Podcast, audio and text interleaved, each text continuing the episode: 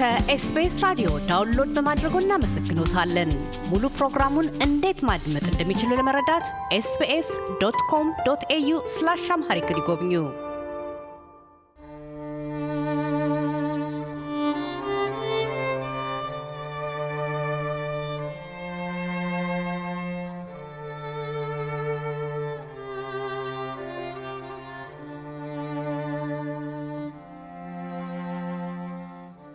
ግርማ ይፍራሸዋ ኢትዮጵያ ካፈራቻቸው ስመጥር የፒያኖ ተጫዋችና ሙዚቃ ቀማሪ አንዱ ነው። ከያሬድ የሙዚቃ ትምህርት ቤት እስከ ቡልጋሪያ ሶፊያ state ሙዚቃ ኮንሰርቫቶሪ ትምህርት ቤት ዘልቆ በአገርኛና በዘመናዊ የረቂቅ ሙዚቃ ተጠቧል። የሙዚቃ ሥራዎቹ ከክራር እስከ ፒያኖ፣ ከያሬድ እስከ ባህ፣ ሞዛርትና ቤትሆቨን ግዘፍ ነስተው የአፍሪካ አውሮፓና ሰሜን አሜሪካ መድረኮች ላይ ናኝተዋል።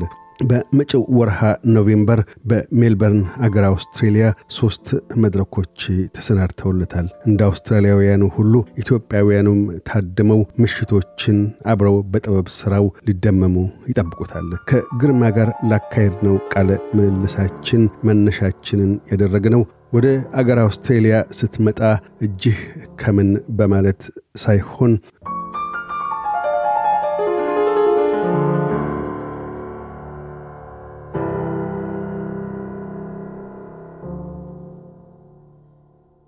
ከውልደትና እድገቱ ነው። እንዲህ ያወጋል።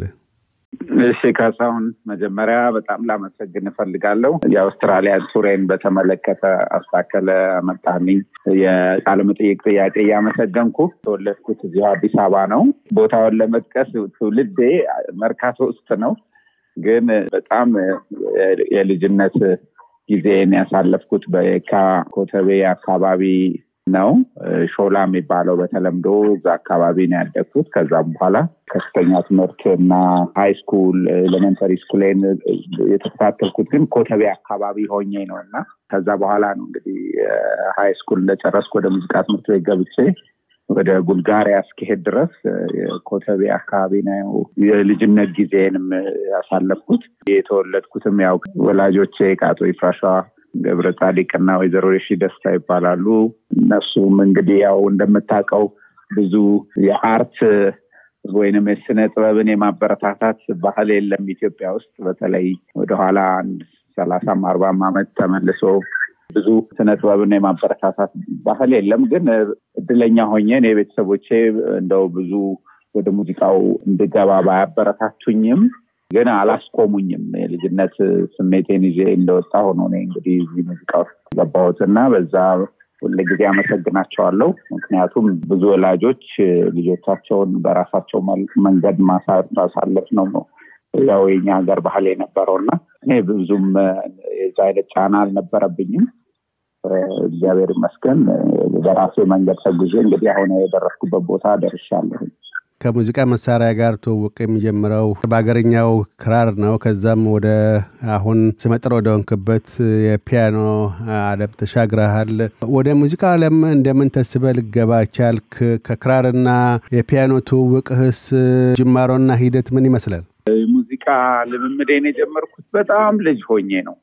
ማለት እንዲሁ በተፈጥሮ ባገኘ ነው የሙዚቃ እንቅስቃሴዎች ውስጥ በሰፈር ውስጥ በመዝፈን በቲያትር በመስራት ምንም አይነት formal የሆነ የሙዚቃ ትውውቅ ሳይሆን እንዲሁ በእኛ አገር ልምድ በዛ ውስጥ ነው ያለፍኩት። እንግዲህ ክራር ነው በልጅነት የክራር ስጫወት፣ እንዲሁም ኪነት የሚባል ነገር አለ። ትዝ ይሆናል በደርግም ጊዜ ብዙ ጊዜ ኪነት ይሄ ሙዚቃ እንቅስቃሴ ከፍተኛ እንቅስቃሴ የነበረበት ነው በየአካባቢው እና ያኔ በታዳጊ ህፃንም ሆኜ እንደዚህ በመዘመር ቲያትር በመስራት በመደነስ እንዲህ እንዲህ አይነት ተፈጥሯዊ የሆኑ እንቅስቃሴዎችን እያደረግኩ ግን ክራር ከያዝኩ በኋላ ነው በቃ የሙዚቃ መስመሬን በጣም ላገኝ የቻልኩት ማለት ይችላለሁ።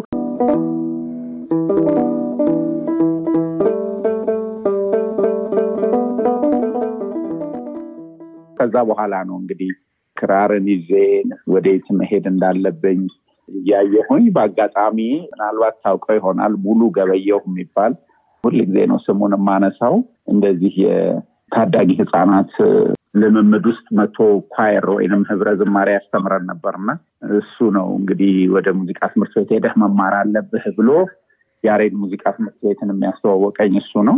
ስድስተኛ ክፍል ስትደርስ ሂድ ይቀበሉሃል አለኝ። ስድስተኛ ክፍል ስደርስ ሄድኩኝ። ግን ከስምንት ነበር የሚቀበሉት። እንደገና መጠበቅ ነበረብኝ ሁለት ዓመት። እሱን ጠብቄ ሲሄድ አሁንም ከአስረኛ ክፍል ነው የምንቀበለው ብለው አስረኛ ክፍል ነው እንግዲህ ወደ ሙዚቃ ትምህርት ቤት ሄጄ ለመጀመሪያ ጊዜ እንግዲህ የሙዚቃን ሳይንስ ሙዚቃ በትምህርት መልክ ሙዚቃ በሳይንሳዊ መልክ በደንብ በ curriculum ተዘጋጅቶ ተማሪዎች እንደሚሳተፉበት ያየሁት እዛ ነው እንግዲህ ስድስት ሳምንት ኮርስ ወስጄ የክረምት ኮርስ ተወዳድሬ ካለፉ በኋላ ነው ለመደበኛ ትምህርት የተቀበሉት እና ያኔ ነው እንግዲህ በዚች በአጭር ኮርስ የስድስት ሳምንት introduction course ላይ ነው ፒያኖ ያየሁት። እንግዲህ ያኔ አስራ ስድስት ዓመቴ ነው። ለመጀመሪያ ጊዜ ፒያኖ ያየሁት ያኔ ነው እዛ ሙዚቃ ትምህርት ቤት እና orientation ኮርሱ ላይ በፒያኖ ነበር የሚያስተምሩት።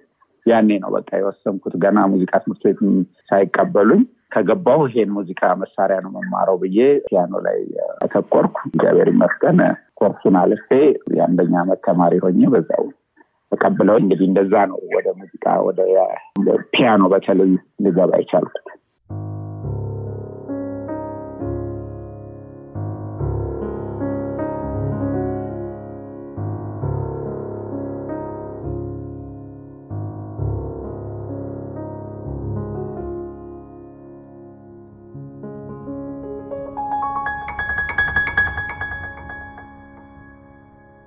ሙዚቃ ህይወትህ በያሬድ ሙዚቃ ትምህርት ቤት ብቻ አልተወሰነም። ከዛም አልፎ የሀገረ ቡልጋሪያ አሻግሮሃል። የበለጠ ተጨማሪ ሙዚቃ እውቀት ሸመታ። የቡልጋሪያ ህይወትና የቡልጋሪያ ሙዚቃ ትምህርት ቤቱ ደረጃ ምን ይመስል ነበር በወቅቱ? ምን አይነት ትምህርቶችን ቀሰምክ? ያስ ህይወትን ወዴት አቅጣጫ ሊያዞረው ሊያመራው ቻለ? ጥሩ ጥያቄ ነው ካሳሁን። እንግዲህ እኛ ከዚህ የነበረን የአራት ዓመት የሙዚቃ ትምህርት በጣም ቤዚክ የሆነ ወይንም መሰረታዊ የሆኑ የሙዚቃ ትውውቆችን እና የሙዚቃ መሳሪያ መለማመድን ነው ተምረን ይሄድ ነው። ግን ቡልጋሪያ ሲሄድ እንዳልከው በጣም ከፍተኛ የሆነ ደረጃው በጣም ከፍ ያለ እና በጣም ምልህ ከኛ ሀገር ከወሰድነው የትምህርት ደረጃ ጋር በጣም በፍጹም የማይመጣጠን ከባድ ሁኔታ ነበር እና እንግዲህ እዛ ሲሄድ ነው በእውነት ሙዚቃ ለካ ሳይንስ ነው፣ ሙዚቃ ለካ ፍልስፍና ነው ብዬ የእነሱን ትምህርት ደረጃ በዛ አካዳሚ ውስጥ ያለውንም የሙዚቃ ኃይል ሳይ በእውነት የበለጠ እንዳተኩርና የበለጠ ሁለት ሶስት እጥፍ ከነሱ መስራት እንደነበረብኝ አምን ነበር። ምክንያቱም ከዚህ ይዤው የሄድኩት የሙዚቃ እውቀት በፍጹም ከነሱ ጋር መመጣጠን የሚችልም ነገር አልነበረም እና ጥሩነቱ በቃ እኔ ወደ ራሴን ራሴን በመመልከት ጥረቴን በጣም ከፍ በማድረግ ከሶስተኛ አራተኛ ዓመት ዩኒቨርሲቲ ውስጥ እስክማር ድረስ በጣም ፈተና ነበር። ራሱ የትምህርት ቤቱን ካሪኩለም አሟልቼ በብቃት ለመቀጠል በጣም ፈተና ውስጥ ነበርኩና በኋላ ነው እንግዲህ ወደ መጨረሻዎቹ ላይ ነው ትንሽ በደንብ ውጤታማ መሆን የጀመርኩትና እዛ ያለው የሙዚቃ ባህል በእውነት ከፍተኛ ትርጉም የሚሰጠውና የበለጠ ዋጋ እንድሰጠው አድርጎ ነው ያስተማረኝ እና በእርግጥ እንደው የአካዳሚው ትምህርትን ብቻ ሳይሆን በአጠቃላይ በአካባቢው ኮሚኒቲ ውስጥ ያለው የሙዚቃ ግንዛቤ በጣም ከፍተኛ ነው። በቃ በጣም በጣም ትልቅ ክብር ያለው ጉዳይ ስለሆነ እኔ ያንን የነሱን ለዚህ ጥበብ ያላቸውን ክብር ሳይ ነው የበለጠ አይኔን ከፍቼ እንደው በደንብ ሙዚቃን የማወቅ ጥማቴን ለማርካት ተሯሯጥኩትና በጣም ጥሩ ጊዜ ነበረኝ። እድለኛም ሆኜ ጥሩ ፕሮፌሰር አግኝቼ በጣም ታለንት ያለህ ሰው ነህ፣ ግን አመጣጤንም ስለሚያውቅ ደረጃውን ለማስተካከል እጥፍ ሶስት እጥፍ መስራት አለብህ ብሎ ግን ዋናው ቅመሙ መቼም ስጦታው ላይ ነው እና ስጦታህን አከብራለሁ ብሎ በእሱ አማካይነት ነው እንደውም አካዳሚ ውስጥ ራሱ ለመግባት የቻልኩት እና እግዚአብሔር ይመስገን ቡልጋሪያ ትልቅ ትልቅ ባለውለታዬ ነው። ዓለም አቀፍን የሙዚቃን ህይወት እንዳገኝ ረድተውኛል። ከሶፊያ በማስተርስ ዲግሪ በፒያኖ ተመርቀሃል።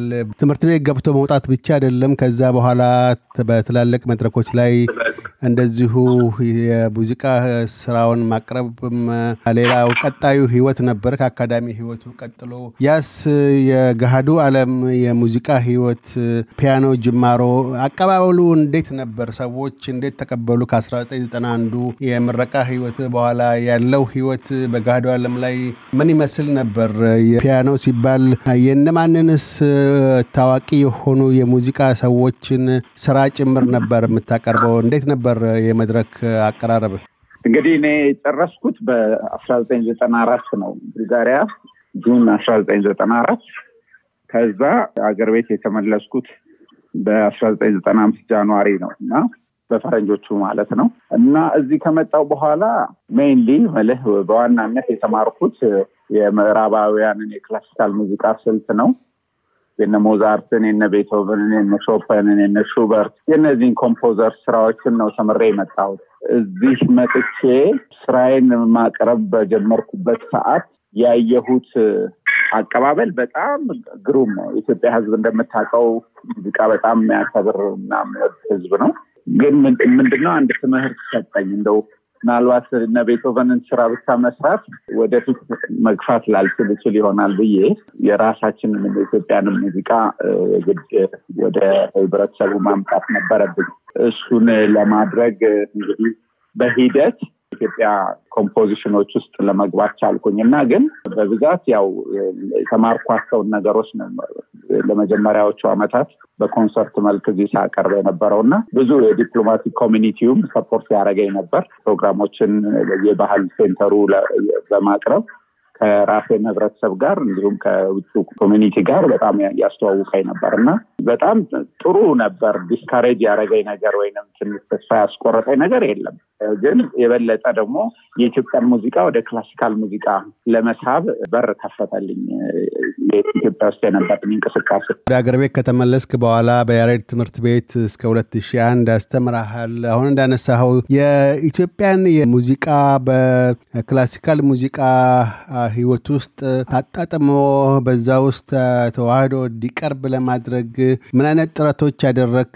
በምን መልክ ይለይ ነበር የነ ባህ ወይም ሞዛርት ወይም ቤቶቨንን መጫወትና ከዛ የእኛን አገርኛውን ወደዛ ወደ ረቂቅ ሙዚቃ ወደ ክላሲካል ሙዚቃው የመቀየሩ ስራ ምን ይመስላል? የምዕራባውያንን የክላሲካል ሙዚቃ መስራቴ ምናልባት የክላሲካል ሙዚቃን structure፣ አወቃቀሩን፣ አቀራረቡን የበለጠ እንዳውቅ ስለረዳኝ የኢትዮጵያን ሙዚቃ ደግሞ ወደዛ የማምጣቱ ሀሳብ በጣም ብዙ ከባድ አልነበረም። ምክንያቱም የእኛን ጣዕመ ዜማዎች በእነሱ አይነት form already በማውቀው form ውስጥ የማቅረብ እና የማዘጋጀት ጉዳይ ነበር። እሱ ደግሞ በእርግጥ ራሱን የቻለ ትምህርት የ composition ትምህርት ይፈልጋል።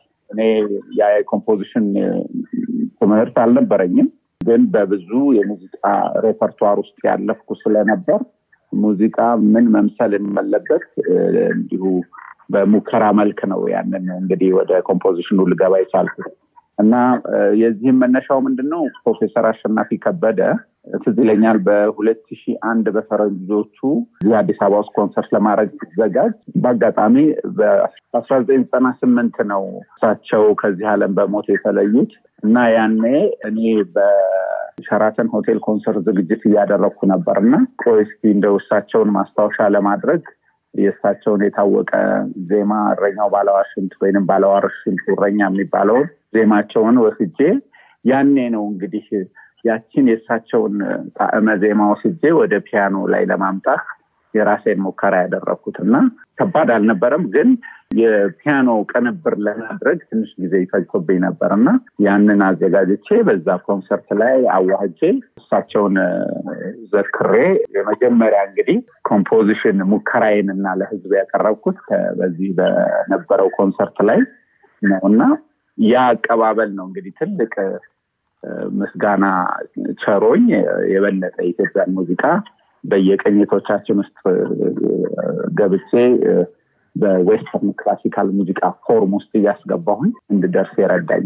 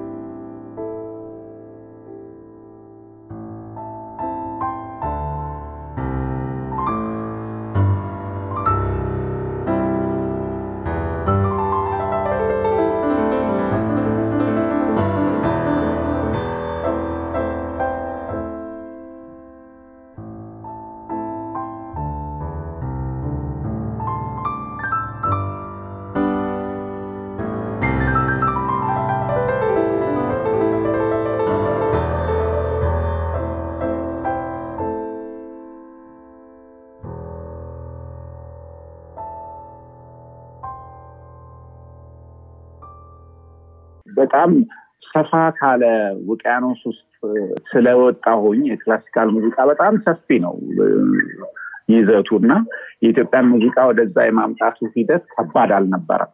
ዋናው ማቀናበሩ ላይ ያው ጥሩ የራሱን original የኢትዮጵያዊነቱን እንዳይለቅ ግን ምዕራባውያንም እንዲሰሙት በሚመጥን መልኩ ማዘጋጀት ነበረብኝ። እግዚአብሔር ይመስገን ተሳክቶልኛል ያስባለሁ። እሱም ነው በአሁኑ ሰዓት ጥሩ unique ም ያደረገኝ እንደው የኢትዮጵያን original ስራዎችን የማካተቱ ሁኔታ ነው በራሴ performance ላይ ጥሩ ዋጋ እያሰጠኛለሁ። ጥሩ ሂደት ነበር። ጥሩ የሚጣጣም ነው ማለት western classical music በጣም ሰፋ ያለ ባህል ያለው ስለሆነ ሌላውንም ለማቀናበር ብዙ እውቀት ያከማቸ ነው ብዬ ነው የማስበው። ከአርቲስት ግርማ ይፍራሸዋ ጋር ያካሄድነው ቃለ ምልልስ በዚሁ አለበቃም።